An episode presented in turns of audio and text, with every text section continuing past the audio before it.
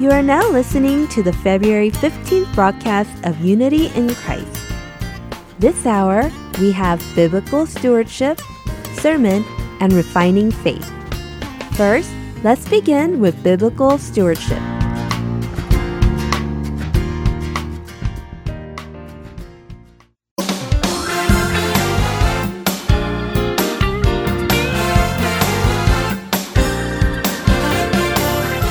Hello, everyone. This is Brian Winston with Biblical Stewardship. During our last episode, we learned from Jesus' word that a true Christian doesn't store up wealth that exceeds one's need for oneself, but stores it in heaven. It's because where your treasure is, there your heart will be also. In other words, a person who thinks of this earth has one's heart on earth and acts accordingly. During the week, where was your heart? That's the place where you stored up your treasure. At times, there are also those who believe in Jesus but feel burdened about sharing. I especially meet those who feel burdened every time they hear the story of the early church.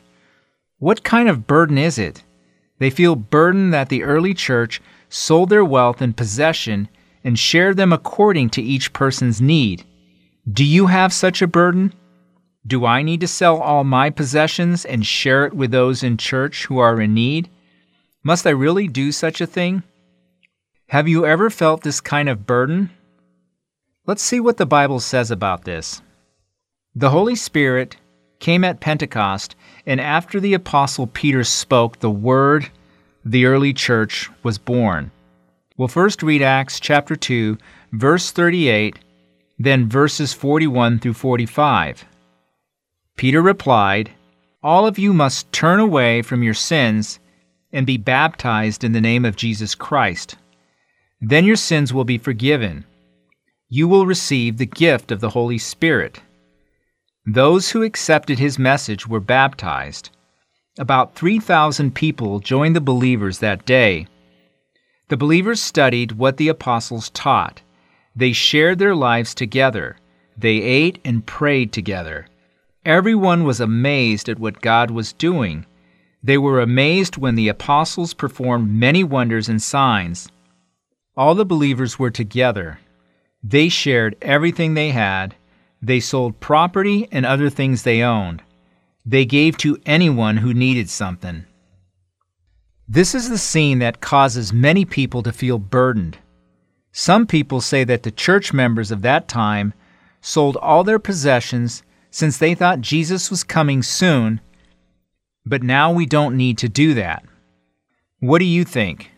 Do you think the members should sell all their wealth, just as the early church members did, so the church could share everything? Or do you think it's unnecessary in the age we live in, where what's mine is mine and yours is yours? The Bible doesn't tell us to do this or do that. We just have the burden of thinking we should do it. Apostle Peter first told the people to repent. Then their sins will be forgiven, and they will receive the gift of the Holy Spirit. What is repenting? Repenting means changing your heart and mind. It means to turn back. Therefore, a person who truly repents has a change in value, and through that change, one's life changes as well. This is what happened in the early church from the scripture we read. They repented, their sins were forgiven through Jesus Christ, and they received the gift of the Holy Spirit, so there was a change in their lives that wasn't there before. So, what was that change? The believers studied what the apostles taught they shared their lives together. They ate and prayed together. All the believers were together. They shared everything they had. They sold property and other things they owned. They gave to anyone who needed something. Do you remember the message John the Baptist gave when he first told people to repent? Anyone who has extra clothes should share with the one who has none and anyone who has extra food should do the same. This is what was happening. The Bible is not telling us to do something, it says that it will happen when we repent. After knowing who Jesus is, and after having hope in heaven, there was a change in their values towards the possessions of this earth. Verse 45 says they sold property and other things they owned. They gave to anyone who needed something. This doesn't mean they immediately sold everything and gave it away. This tense in the Greek grammar means a continual and repeating act.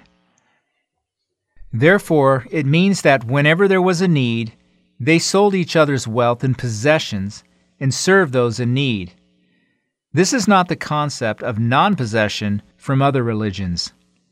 It means they used the wealth given to them to help others in need.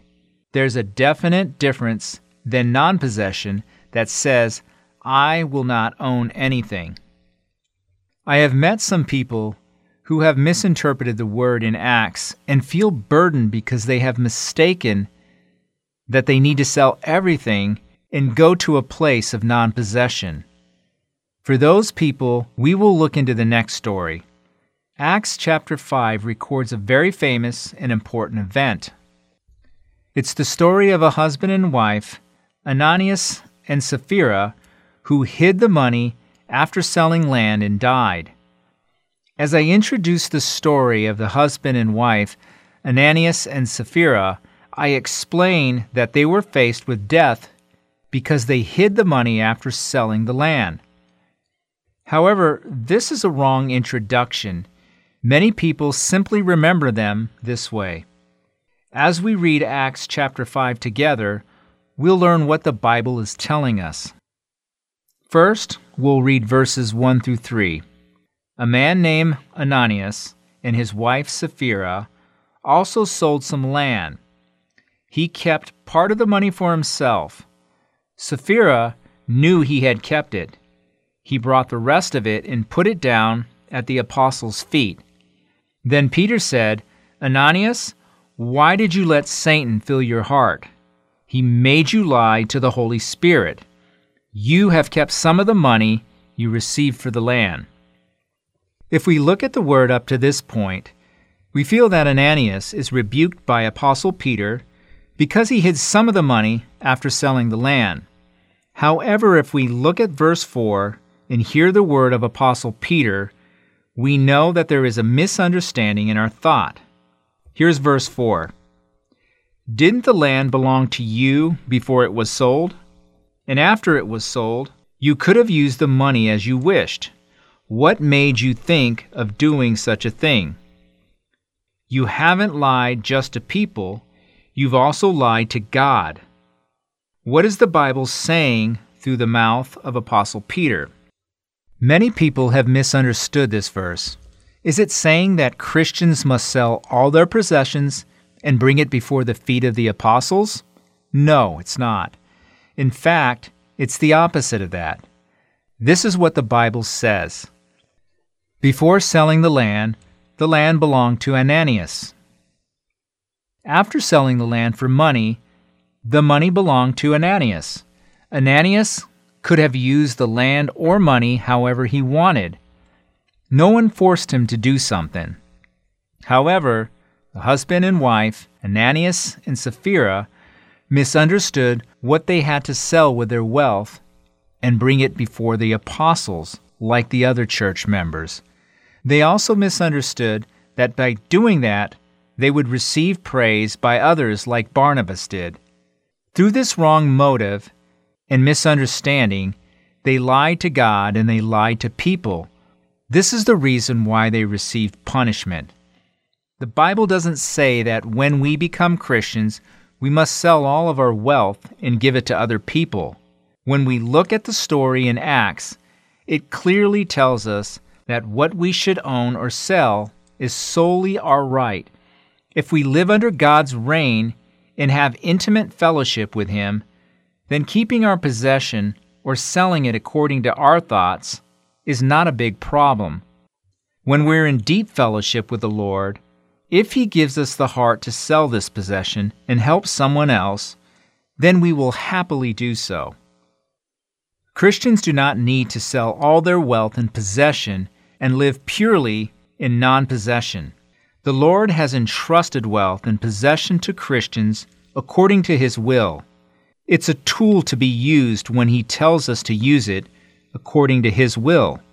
The early church members sold their wealth and shared with each other because the Lord gave them the heart to give to those in need, and they obeyed with joy. It doesn't mean they sold everything and lived in a community of non possession. The early church members realized that the Son of the Most High God didn't come to this earth to be served, but came to serve them, and now they began to serve others. Our Lord does not force you, He doesn't make you share against your will. It's because none of that has meaning. Your wealth and possession are under your right. The Lord wants you to use that right for Him. This concludes today's session of Biblical Stewardship. Thank you for listening.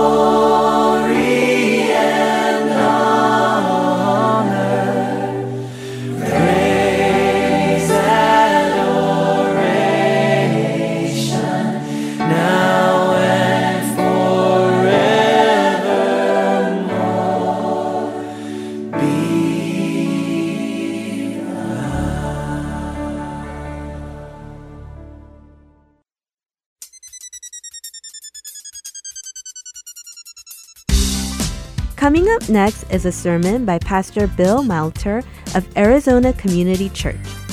Today's topic is God glorifying prayers. I hope you have a blessed time with Pastor Bill. Before we go to a time in prayer, Psalm 150 says this Praise the Lord. Praise God in his sanctuary. Praise him in his mighty heavens. Praise him for his mighty deeds. Praise him according to his excellent greatness. Praise him with a trumpet sound. Praise him with a lute and a harp. Praise him with tambourine and brace yourself and dance. Praise him with strings and a pipe. Praise him with sounding cymbals. Praise him with loud clashing cymbals. Let everything that has breath praise the Lord. Praise the Lord. Would you join me in prayer? Well, Father, as we come to your time in which we go into your word, Lord, we ask, God, that you would open our hearts, open our ears, God, that we may hear from you. We thank you, Father, that you have spoken so clearly, so sufficiently in your word. God, that everything we need for life, for salvation, for godliness can be found in your scriptures. So, God, make us hungry, make us passionate, God, to know your word, to know the truth, and may it transform our lives. God, we get, again commit our time to you, and we pray these things in Christ's name. Amen. And I want to begin today by looking at a verse. It's Luke 6:45. For out of the abundance of the heart, the mouth speaks. There's never been a truer verse, has there? Out of the abundance of the heart, the mouth speaks when your computer's not working right. You know what I'm talking about. Out of the abundance, the heart speaks, right? When the person cuts you off on the freeway, right? Out of the abundance of the heart, the mouth speaks. Whenever you get frustrated, it's such a true verse. In other words, what a person has stored up deep down in their heart will eventually manifest itself in the words that they speak. Now, one of the key ways in which people use their mouths to speak is when we find ourselves doing this, when we're praying, right? Which means that what people really value and what people really find important will be clearly manifested in the types of prayers they find themselves praying. Perhaps nothing reveals the heart of a man or a woman better than their private prayers. Think about that. I think that's so true. Nothing reveals the heart better of a man or a woman than his or her private prayers. And that means as believers, we need to take notice or inventory of the types of prayers we find ourselves praying and the types of things we find ourselves asking the Lord for and the Lord to do. Um, and this can be a scary thing to do. It can be a very scary thing to do because we might not like the results that we find. The fact of the matter is that if we took notice of our prayers, if we took inventory of our prayers, we might find our prayers to be somewhat self centered, somewhat self focused, and perhaps even borderline narcissistic. And I'm not kidding when I say that. I think sometimes my prayers are narcissistic. If I would record them and play them back a week later or a month later, I'd go, oh my gosh, I can't believe I prayed for that. Let's delete that tape as quickly as possible before anybody hears it. We as Christians are incredibly clever. We are a clever group. Now, the society may not think much of us and they might not think much of our faith or think highly of us, but I know the church and I know me and I know that the church can be pretty clever. And here's one way that we are clever. When we pray publicly in front of other people's, we can hide our self centered tendencies. We're really, really good at that. And so, all of a sudden, when we pray in public, whether it's at Thanksgiving or wherever, we are all about God, His glory, um, whatever it might be. We're totally others focused. It's this amazing prayer. I know many of you think I pray like I pray when I'm up in the pulpit, that I go home and I'm at the dinner table with my family. All rise. Let me pray. Dear Lord, your glory is what consumes us. Yeah. Yeah. But this is what we do. And so when I'm asked to pray in public, you know, suddenly I become this selfless person burdened with the glory of God and the advancement of his kingdom. But when I pray in private, I quickly revert back to all things me. I do.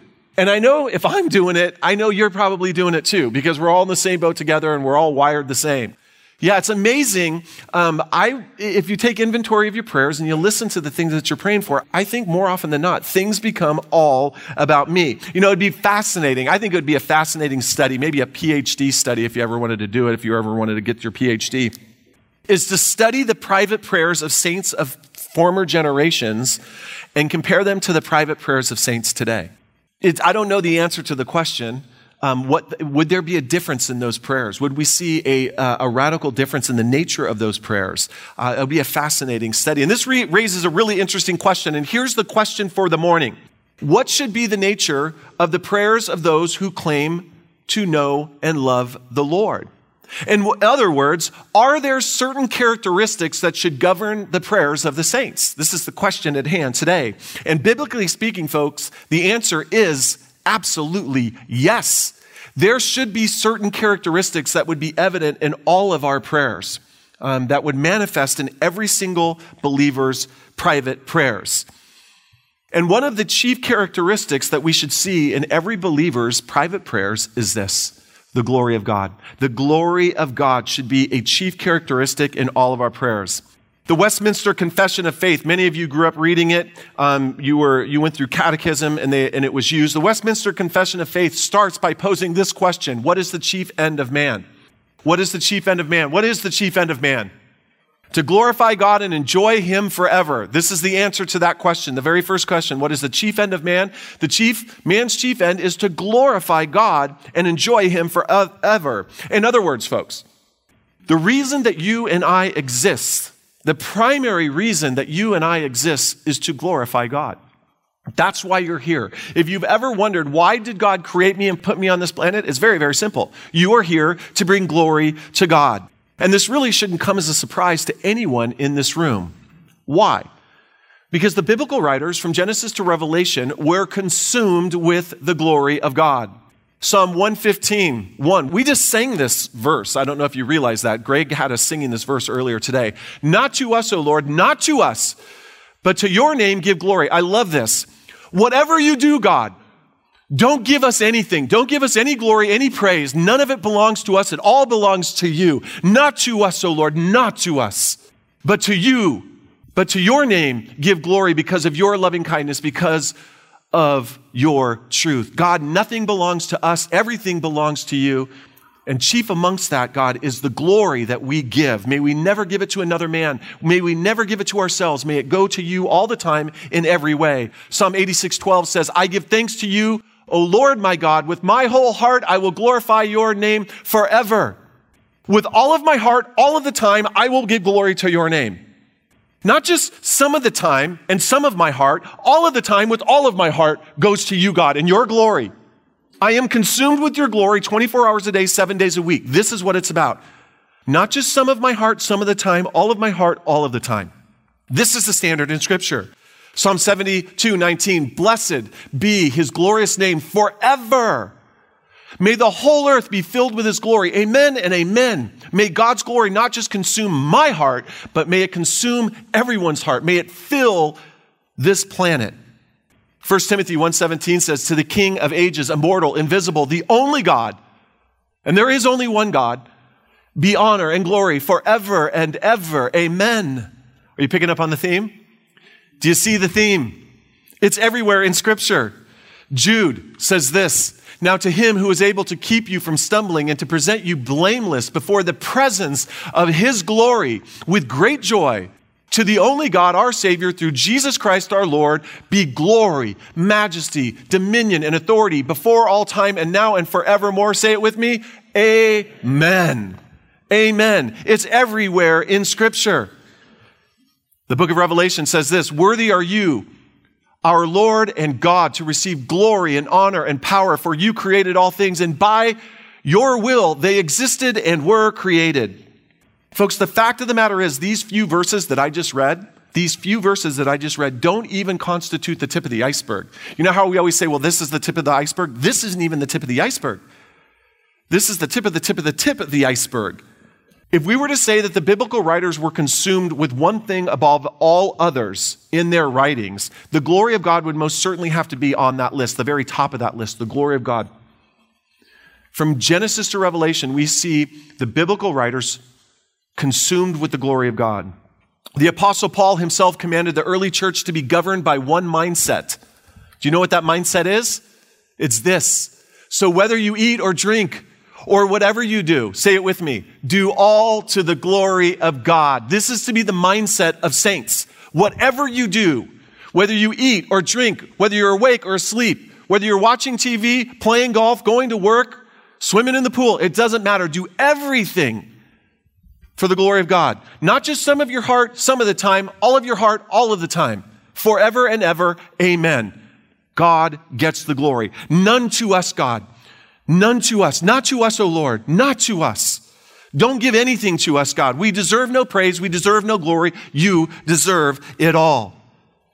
Do you know what is really interesting to me? It's not just you and I who were created for the glory of God. All of creation was created to glorify God and does. The heavens declare the glory of God. The skies proclaim the work of his hand. Day after day, they pour forth speech. Night after night, they reveal knowledge. They have no speech. They use no words. No sound is heard from them. Yet their voice goes out into all the earth, their words to the end of the world, to the ends of the world. Listen, folks, if all of creation is proclaiming the glory of God, how much more should you and I, who have been created in the image of God, redeemed by his Son, glorify his name? If the stars are going to proclaim the glory of God, how much more should you and I? We are his image bearers. We have been redeemed by him. If the stars are going to proclaim his name to the ends of the earth, guess who's going to outshine those stars in giving God glory? You and me. That's our calling.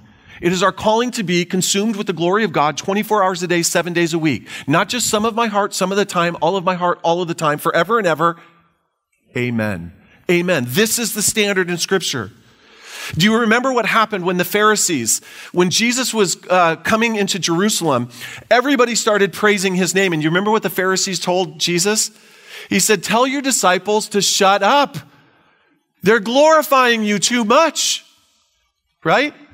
As he was drawing near, already on the way down the Mount of Olives, the whole multitude of his disciples began to rejoice and praise God with a loud voice for all the mighty works that they had seen saying, Blessed is the King who comes in the name of the Lord, peace in heaven and glory in the highest. I mean, these people are full on glorifying Jesus. And guess what happens? The Pharisees don't want it. They can't stand it. They don't want, they want it to stop and they want it to stop immediately. And some of the Pharisees in the crowd said to him, Teacher, rebuke your disciples. And understand, we say rebuke their disciples. They were furious at this point. You can imagine them coming to Jesus and saying, You're out of line. Your disciples are out of line. Pull them in and make them stop. And Jesus said, I tell you, if these were silent, the very stones would cry out. The very stones would glorify me. Again, folks, if all of creation gives glory to God, how much more should you and I, who have been created in his image, Stones have not been created in God's image, nor redeemed by Him, nor have the stars, nor have even the angels. Remember Isaiah chapter 6? The angels fly before the throne of God day and night, singing, Glory, glory, uh, holy, holy, holy is the Lord God Almighty. The whole earth is filled with His glory. But even the angels who glorify God were not created in His image. You and I were. And if the stars proclaim his name, if the stones are going to proclaim his name, if the angels are going to proclaim his name, how much more you and me? So let's get back to the question. Are there certain characteristics that should govern the prayers of the saints? You better believe there are. And folks, the chief amongst them is this the glory of God. Is the glory of God.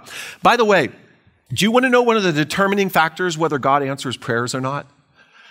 This is, it's so simple, and I know that there's a lot of confusion um, in our prayer lives. We pray and we pray and we pray, and sometimes uh, God doesn't answer. Now, I'm not saying this is, not, sometimes God doesn't answer our prayers for other reasons than this, but I want to tell you this is one of the main reasons that God doesn't answer our prayers. God doesn't answer self centered prayers. God doesn't answer self centered prayers. Now, I know you know that, but that's the truth of the matter. How do I know that? Because the Bible says as much. You ask and do not receive because you ask wrongly to spend it on your own passions.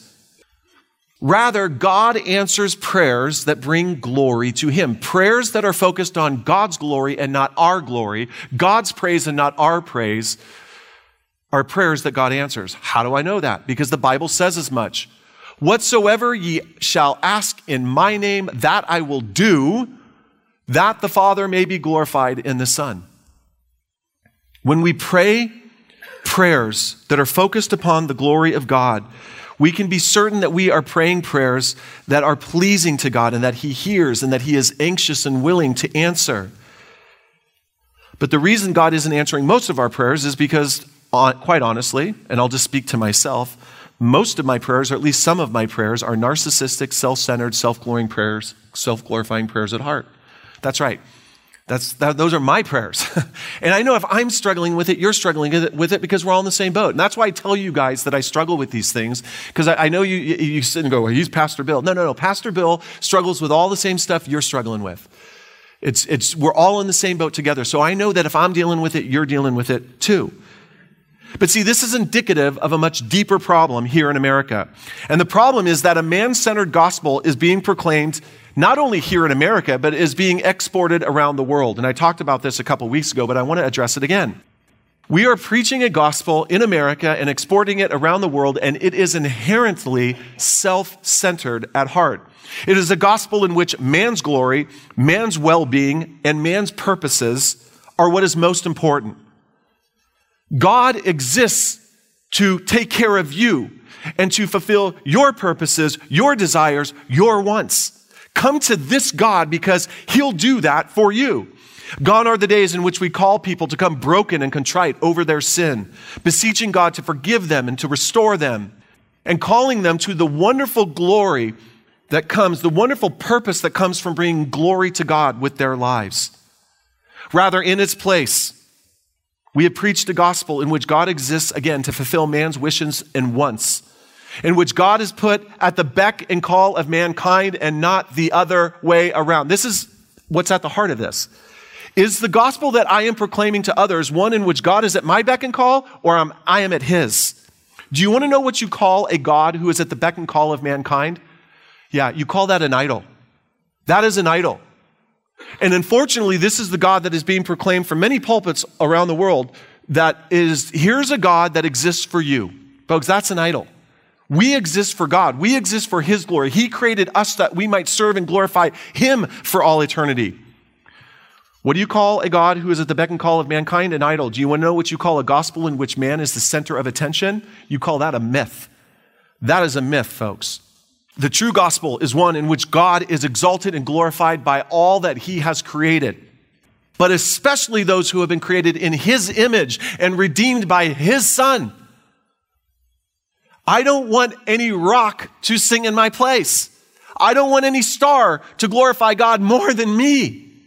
Far be it that these things that God has created would glorify God more than me, but I'm afraid that there are days that that's the case that the stars are doing a better job, the rocks are doing a better job, the plants and trees and birds are doing a better job of what I should be doing with all of my heart all of the time, not just some of my heart some of the time, and that is bringing glory to God. Bringing glory to God. See, it's so much easier to preach a self centered gospel than a self sacrificing gospel, a gospel in which God exists for you and not you existing for God.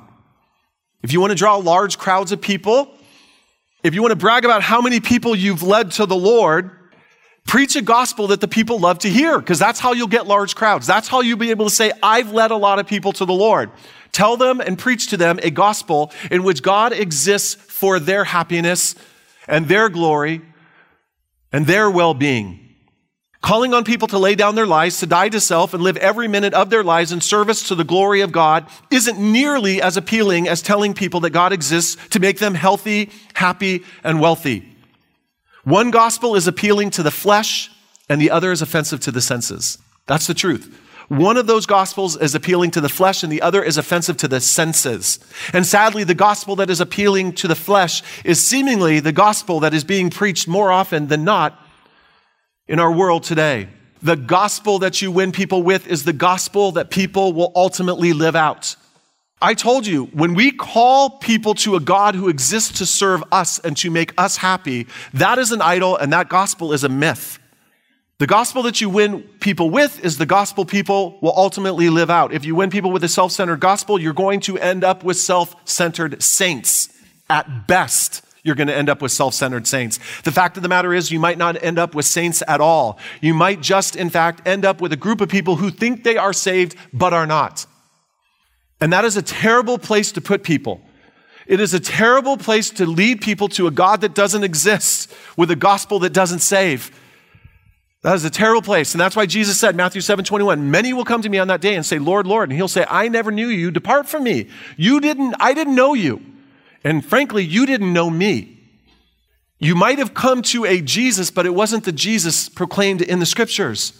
What we need, what the church needs, is self sacrificing saints who understand that they have been created and redeemed for one overarching purpose, and that is to bring glory to God, to serve and to glorify the one true, holy, majestic, sovereign God of the universe with all of their hearts, all of the time, not just some of their hearts, some of the time. It is all of my heart, all of the time, forever and ever. Amen. Charles Spurgeon said this I have now concentrated all of my prayers into one, and that one prayer is this that I might die to self and live wholly for Him. All of my prayers can be boiled down to this God, may I die to self and live wholly for you, not to me, O Lord, not to me be given anything, no glory, no praise, no credit. May you get all of it, all of the glory, all of the time, with all of my heart. That is the standard. Nothing to me, all to you. Folks, when the chief end of our prayers is the exaltation of God, the glory of God, we can be confident that we are always praying according to God's will. You know, if you, if you spend time praying and you're like, I don't know if this is, I'm praying according to the will of God, just ask yourself, is this prayer that you're praying ultimately about His glory or yours? If it's about His glory, then you can have confidence. Lord, I'm praying this is for your glory. So let's get practical for a few moments. This is where we're really going to have some fun. Are you guys still with me? I feel like I'm yelling at you today. Apologize about that. Sometimes you just got to yell. What are some tangible ways, and listen, this is going to be insightful for some of you. What are some tangible ways that we can truly pray for the glory of God and make the glory of God central in our prayers? Let me give you a couple. First is this pray passionately for God to be glorified in His church. Okay? Look at what Ephesians says. To him be glory in the church and in Christ Jesus throughout all generations, forever and ever. Amen. You see that theme again? forever and ever. Amen. With all of my heart, all the time. Amen. To him be glory in the church. Listen, folks, if God is not glorified in the church, where do you think he's going to be glorified? In the world? In other religions? In politics? It's not going to happen. The one place where God and Christ should be glorified at all times with all of our hearts is in the church. The church exists for the glory of God. Now, listen, you would think that the church would cling to this reality and do everything in its power to protect this calling, but it doesn't. It doesn't. More often than not, the church looks just like the world.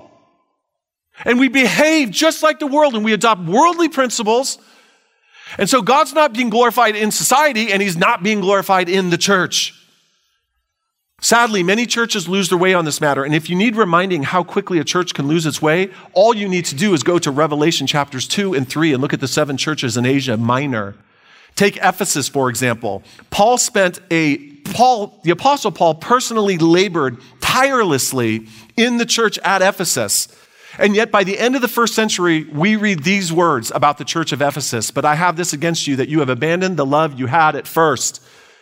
You once loved God first, and His glory and His kingdom is what drove you and what you, what you were passionate about. But here we are, just slightly removed from the Apostle Paul's existence. He's been murdered in Rome. Paul's gone, and the church loses its way. They've lost their first love. They now love themselves. Or the things of this world or the pleasures of this world or the luxuries of this world, whatever it might be, their love for God, giving Him glory and serving Him with all of their hearts, has been replaced by a love of other things. And I ask you, what possibly in this world deserves your love more than the Lord? You will not find it in the world, and I'm going to tell you this you will not find it looking in the mirror. Nothing in this world, including yourself, is worthy of your love more than the Lord. Folks, if you want to pray a prayer that will have both an immediate impact and long lasting effect, pray that God would be glorified in His church always. And I kid you not when I tell you that. Now, listen, now I'm going to step on toes, okay? So I'm going to just warn you right now. What concerns me most, and I've said this before, what concerns me most is that I see Christians who are seemingly more passionate about the health of this country than they are the health of this church and the church. If you ever want to come and talk politics with me, I'll talk politics with you, but I'm going to tell you real quick, I'm going to take it to a discussion of the church. If you want to change and transform this country, I'm going to tell you how to do it. You do it by changing the church and praying for the church, that God would raise up a generation of godly Christians, sold out, passionate Christians, proclaiming the one true gospel, calling people to repent and turn to the one true God. This is how we will change this country. Now, don't get me wrong.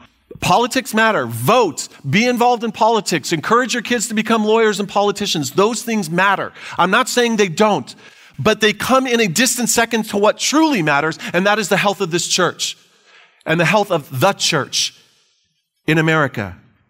The greatest thing you could do ever in support of your country, believe it or not, is the thing that you probably didn't even know when you walked in today, and that is this is ensure that the church is sold out for the Lord, on fire, fully committed to the glory of Lord all the time all the time, with all of our hearts, all of the time, not just some of our hearts, some of the time. Folks, if you make that a prayer of your eh, make that a regular prayer that you would intercede for the church and that God would be glorified in his church. I'm telling you, folks, that is a prayer that God will honor. And it, you will make inroads. You will make an impact. And you may not ever even realize the impact that you are making with such prayers, but I guarantee you, you will rock the foundation of the church if you pray prayers like that. Secondly, pray that God would be glorified in the abundant fruit of all believers. Pray that God would be glorified in the abundant fruit of all believers. Why do I say that? Because the Bible says as much. By this my Father is glorified. How is he glorified? That you bear much fruit and so prove to be my disciples. Listen, so often when we pray for other believers, how do we pray for them? We pray for better health, better finances, better job. And while there's nothing wrong with praying those types of prayers, what we should really be praying for is better fruits and more fruit Folks, the most important prayer that you can ever pray for another believer isn't financial success, physical healing, or fewer problems.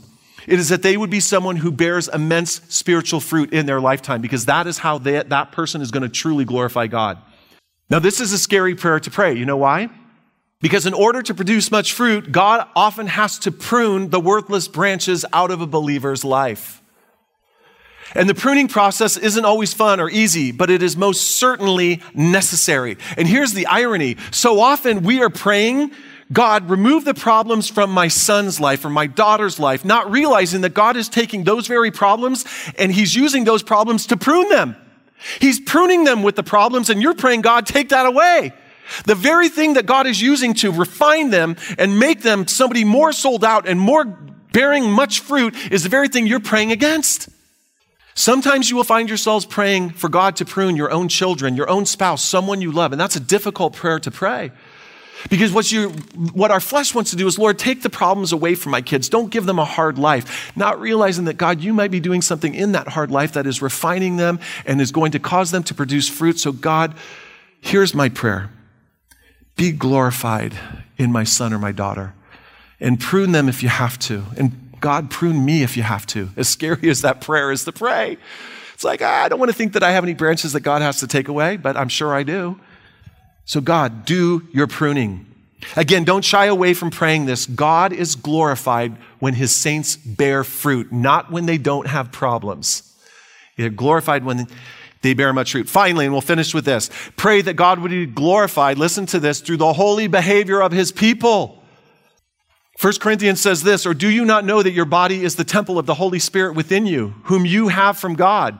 You are not your own, you are bought at a price, so glorify God in your body. In your body. Ask God to purify. You want to know how to pray a prayer that God will be pleased with and that will impact and rock the foundation of this country and the church? Here's the prayer you pray God, Purify your church from all forms of idolatry, sexual immorality, and greed. You pray that prayer right there. God, purify your church from idolatry, sexual immorality, greed, and other similar worldly practices.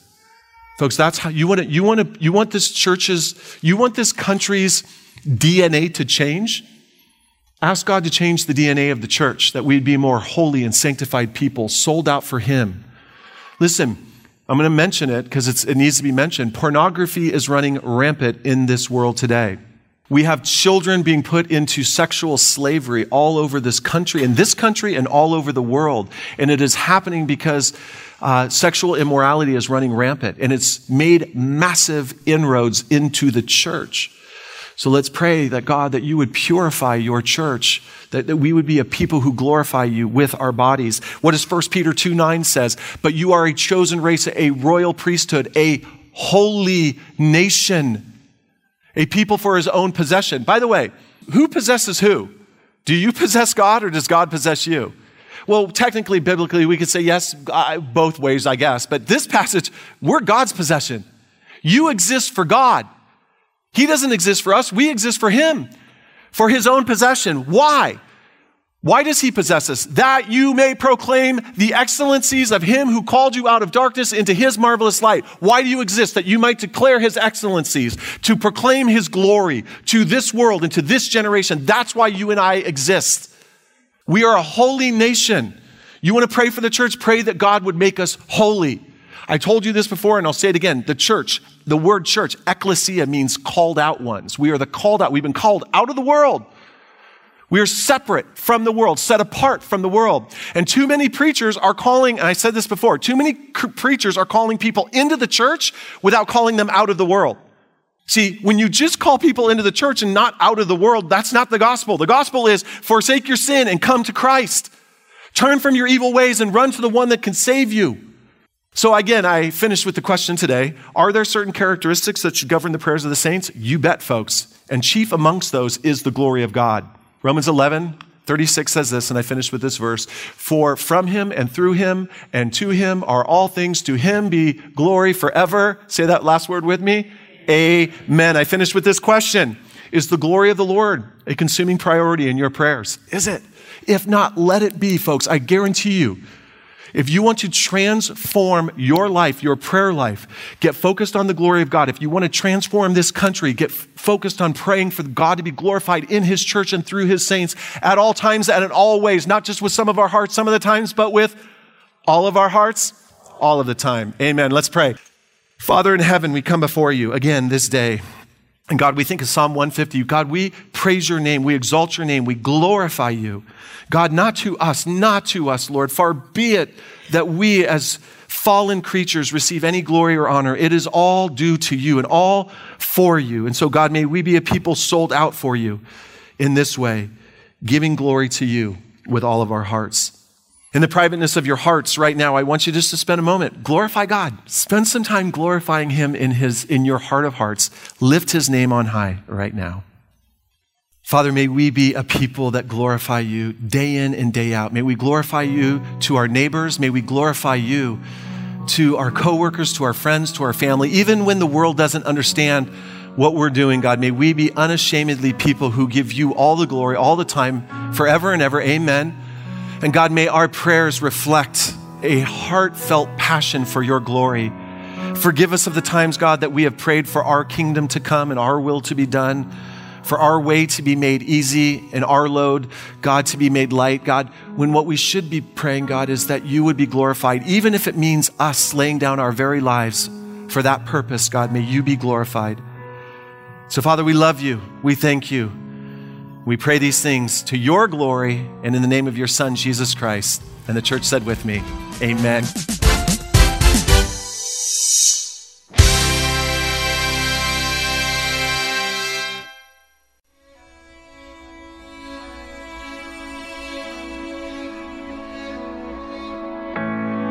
The moon and stars they wept, the morning sun was dead the savior of the world was fallen.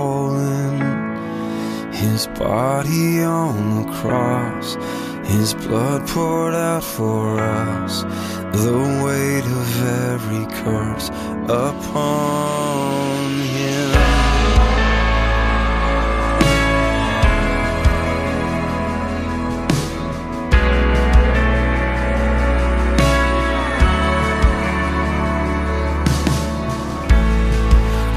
final breath he gave as heaven looked away. The Son of God was laid in darkness, a battle in the grave, a war on death was waged, the power of hell forever broken. The ground began to shake the stones rolled away. His perfect love could not be overcome. And now, death, where is your sting? Our resurrected King has rendered you defeat.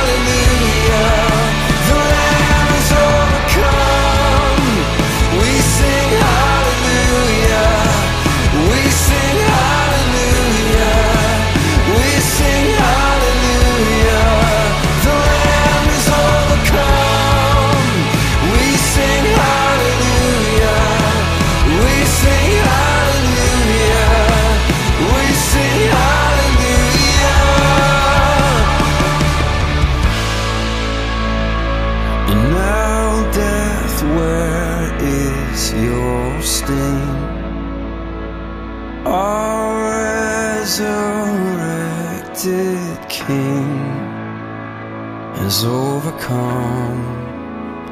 He's overcome. Oh.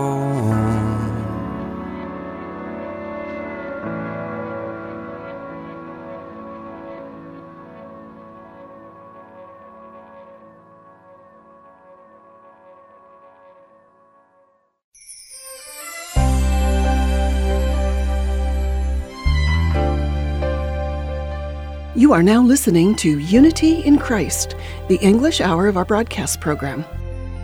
Here at Heart and Soul Gospel Ministries, we strive to aid in the spiritual maturity of our listeners. Since 2000, we have dedicated our lives to make disciples of all nations through internet broadcasting or through our CD delivery program. Now you can find all the programs of Heart and Soul on podcast. All you have to do is search for Heart and Soul Gospel Ministries to listen to or download this week or past week's programs. Please don't forget to subscribe to the podcast.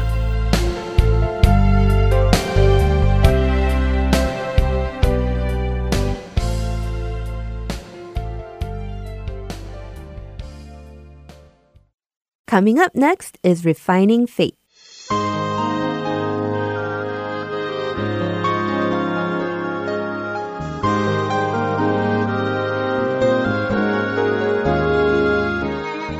Hello, Heart and Soul Gospel Ministry listeners. This is Sharon Lee with the Refining Faith. Last time, we talked about how nothing is allowed without God's permission and cannot happen outside of His sovereignty. But as I said last time, there are a lot of us who have a difficult time acknowledging this because we think God would not allow tragic or bad things to happen to us. But our thoughts can never be above the Bible.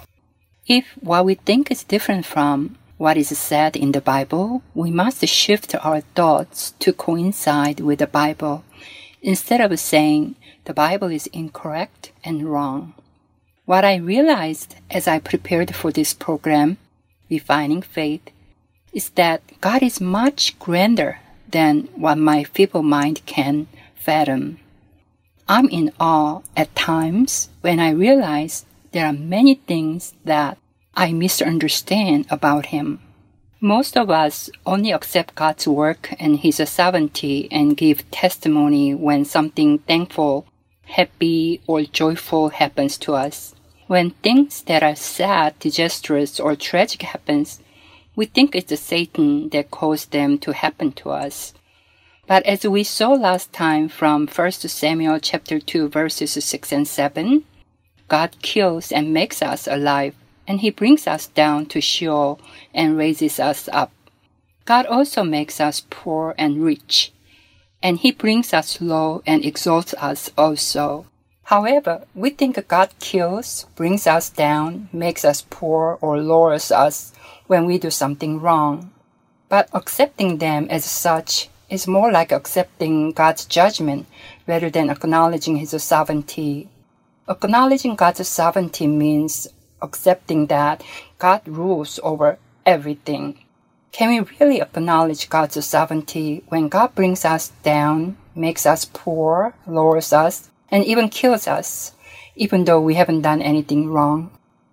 Let's take a look at Job. Job tragically lost all of his possessions cattle, donkeys, lambs, servants, and ten sons and daughters in the same day. But who allowed all these disasters and tragedies to happen? We know that Satan brought these disasters and tragedies upon Job, but Satan brought them upon Job with God's permission. He did not bring them on Job when God did not permit it. It says in Job chapter 1 verse 12, Then the Lord said to Satan, Behold, all that he has is in your power, only do not put forth your hand on him. So Satan departed from the presence of the Lord. Then Job experienced all of his possessions being taken away. But instead of reacting to what Satan did by cursing God, Job confessed that the Lord gave and the Lord has taken away. Blessed be the name of the Lord. Job knew about God's sovereignty regarding what happened to him, and he knelt down before him without resentment.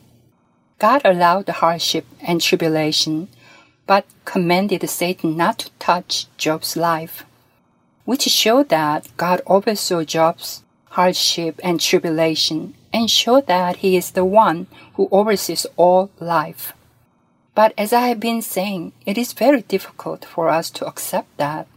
That is why we sometimes have trouble understanding the book of Job. It's because we just cannot agree that God would let the hardship and tribulation happen to good people. If it is difficult to understand Job, let's take a look at Jesus. Jesus was captured and suffered by the Jews, the very people who God had chosen. Then he was hung on the cross and died. Who allowed this thing happen to Jesus? Did Satan capture Jesus and kill them? Did Jesus lose to Satan? You know that is not true. Jesus said in John chapter 10 verse 18, No one has taken it away from me, but I lay it down on my own initiative. I have authority to lay it down, and I have authority to take it up again. This commandment I received from my Father. What about disciples, Stephen or Paul? Do you think they had to go through all their hard times because of Satan? Paul listed many of these tribulations that had happened to him in 2 Corinthians chapter 11 from the latter part of verse 23 to verse 27. I more so in far more labors, in far more imprisonments, beaten times without number, often in danger of death, Five times I received from the Jews 39 lashes. Three times I was beaten with a rod. Once I was stoned. Three times I was shipwrecked. A night and a day I have spent in the deep. I've been on frequent journeys, in dangers from rivers, dangers from robbers, dangers from my countrymen, dangers from the Gentiles, dangers in the city, dangers in the wilderness, dangers on the sea, dangers among false brethren. I have been in labor and hardship through many sleepless nights, in hunger and thirst, often without food, in cold and exposure. Who do you think allowed all these things to happen? Do you think it's just Satan's plot to stop Jesus Christ from spreading the gospel? Please think deeply about what God's sovereignty means. Please think deeply about how all these things happened under God's sovereignty. Please think deeply about why they happened, if they happened under God's sovereignty. And please think deeply this week about what the purposes of these things would be. We will take a look at what the purposes might be next time. But I also want to end our time together with the encouraging words of Jesus from John chapter 16 verse 33 where he says, These things I have spoken to you so that in me you may have peace. In the world you have a tribulation, but take courage. I have overcome the world. Thank you for listening, Refining Faith, and I will see you next week.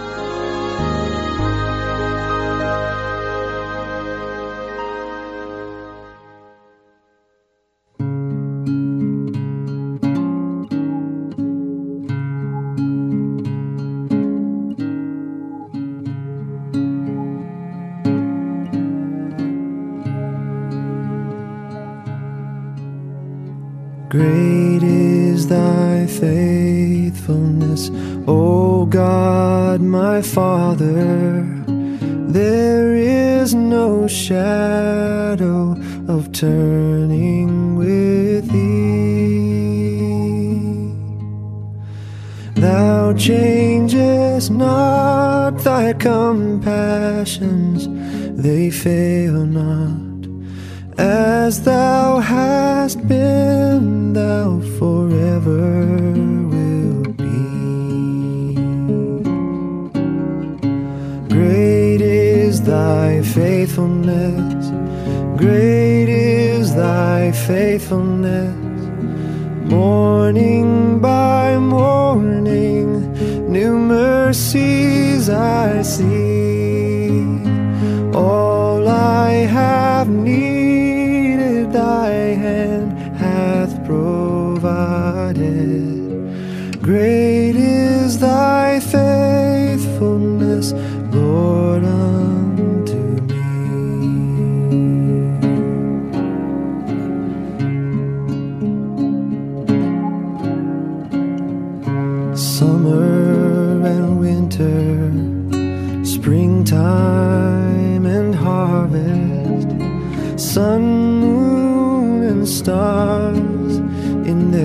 courses above.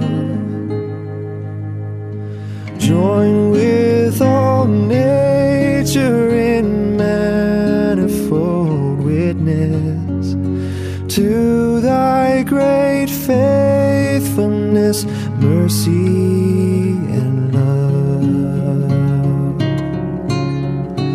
Great is thy faithfulness, faithfulness,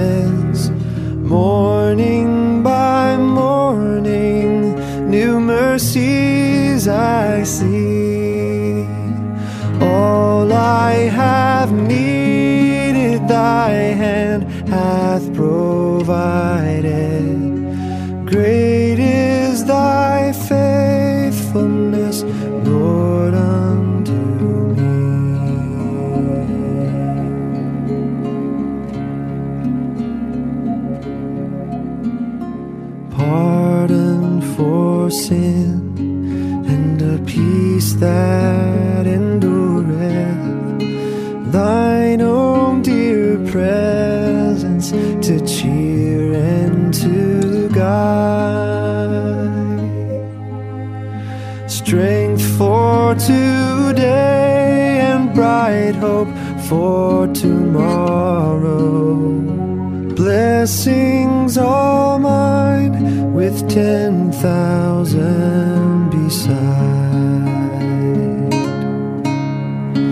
Great is thy faithfulness, great